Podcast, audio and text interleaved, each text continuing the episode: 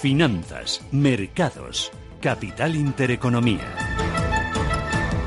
Estamos muy pendientes de la renta variable española y de esos valores que están moviendo el mercado. Pablo García es director de mercados de Carax Alfa Value. Pablo, ¿qué tal? Muy buenos días. Hola, buenos días, Susana. Bueno, ¿qué, ¿cómo ves hoy al mercado? ¿Con ganas de, subir? ¿Sin ganas de caer? Eh, ¿Nos espera movimiento lateral para rato?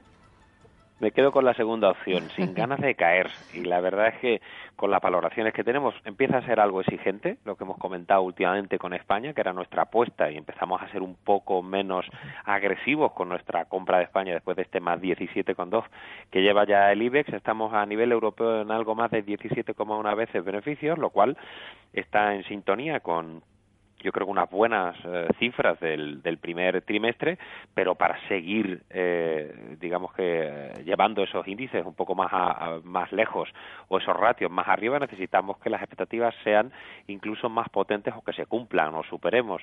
Algo que sí hemos visto hoy, por ejemplo, con Vodafone, pero que prácticamente ya tenemos todos los resultados publicados y simplemente, entre comillas, simplemente porque eran muy exigentes las estimaciones, se han cumplido con esas expectativas, con lo cual hasta aquí bien, pero damos un potencial tan solo de aquí a final del año para, para el stock 600 europeo de un 3,45%. Las cuentas de Vodafone, ¿qué te han parecido?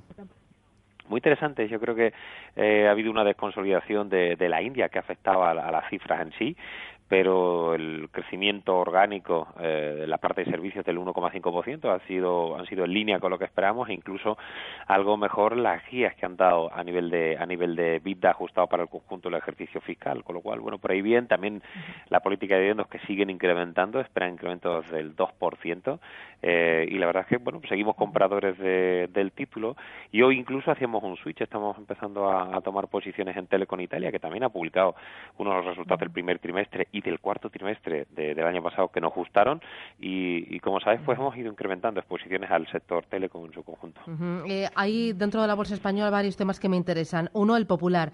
La agencia de calificación de riesgos Fitch eh, considera insuficiente la venta de activos de Banco Popular y dice que sí o sí tendrá que haber ampliación de capital.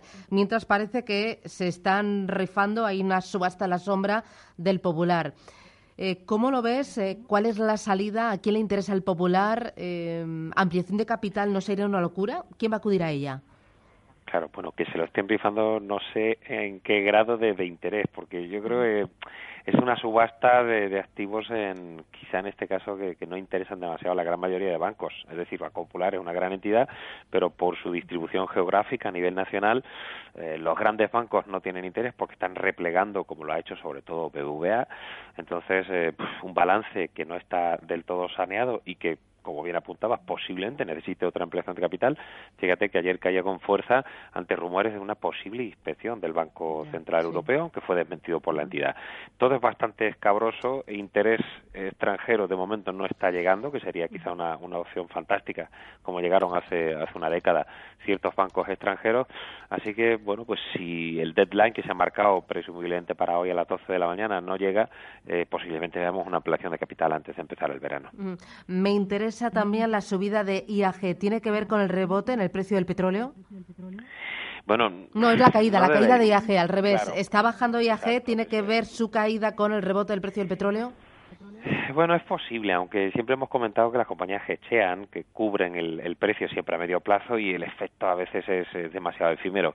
Eh, quizá tenga más que ver con los resultados de EasyJet. La verdad es que EasyJet ha publicado unas cifras eh, hoy que han sido que han sido flojas, que esperábamos algo más de la compañía británica con, con, pérdidas antes de, impuestos, con unas ventas que han crecido menos de lo previsto.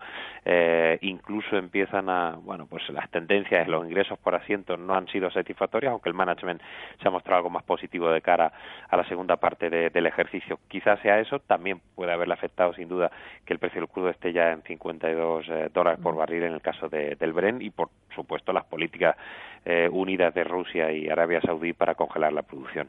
¿Y tú crees que el precio del petróleo va a seguir subiendo, va a seguir escalando posiciones?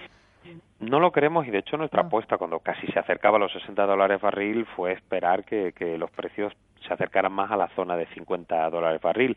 El famoso shale oil que tanto hemos comentado, el, petróleo no convencional, está haciendo bastante pupa. Estados Unidos está defendiendo a capa y espada que se incremente la producción de shale oil en Estados Unidos para conseguir de aquí a unos años eh, el posible equilibrio entre la, entre la fuerte demanda que sigue teniendo Estados Unidos y el incremento de producción. Eh, y por el lado de la demanda los incrementos están en línea con el con, el PIB no queremos que vaya a haber muchos cambios así que bueno no sé que haya muchos ajustes de producción que tampoco los esperamos ya el año 2017 está marcado y estaríamos hablando para el año que viene. Nuestro precio de equilibrio está en el entorno que estamos ahora en torno a 52 53 dólares barril para el conjunto de 2017 ¿qué te parece el precio de la OPA de sobre Avertis y qué te parece el silencio de Criteria su principal accionista bueno, es un silencio a la espera de que puedan subir la oferta. No descartamos que puedan subirla algo, pero el precio está más o menos en línea con lo que hemos venido comentando. Y en contra de algunos analistas, eh, creemos que la, que la fusión es una fusión muy interesante para ambas compañías, de ahí el acuerdo tácito que ha habido. Eh, una Vertis Atlantia eh, juntos creemos que puede tener un efecto relutivo y hemos estado calculando tanto Free Cash Flow Yield, los ROEs. en principio, interesante la operación para nosotros y lo hemos insistido en antena alguna vez quisiera comprar esta fusión que no fuera buscando una gran prima, sino que fuera buscando el futuro de una compañía unida que pensamos que es más interesante que las dos por separado. Con lo cual, a nosotros el precio nos encaja, está dentro de nuestra valoración. Quizá, bueno, pues la Caixa presione un poquito por ese 23% que tiene el capital y puedan subir algo más. Pero insisto, no jugaríamos a primas en el corto plazo, sino a una compañía fusionada más interesante que las dos por separado. Y para terminar, Pablo, me interesan las empresas de ciberseguridad. Eh, están subiendo, eh, hay expectativas de que las grandes compañías y también los gobiernos incrementen el gasto en ciberseguridad en los próximos años. Eh, ¿Tú comprarías ahora alguna de las grandes? Eh, Sofos, por ejemplo, en Londres. Bueno, de hecho han, subido con fuerza, pero todavía les quedaría bastante. Hemos estado mirando también un ETF de ciberseguridad norteamericano, Hack, eh, espacio US, que ayer subía un 3,19%. Está ¿Cómo, ¿cómo se escribe? ¿Cómo se escribe? Es H-A-C-K, espacio US, ese es el RIC que utilizamos para, para Bloomberg, es un ETF que lo que hace es coger un conjunto de, compañías de ciberseguridad. Lo digo porque jugar a algunas como FireEye o alguna de estas, pues eh, entraña un riesgo implícito de entrar en una sola compañía. Yo prefiero en este tipo de, de movimientos, de ataques, de, estás buscando en realidad eh, exponer tu cartera eh, a ciberseguridad. Yo prefiero un ETF que es, un conjunto de, al final es un índice que representa a todas estas compañías. Muy bien, Pablo García, muchísimas gracias. Buen día. A vosotros. Adiós.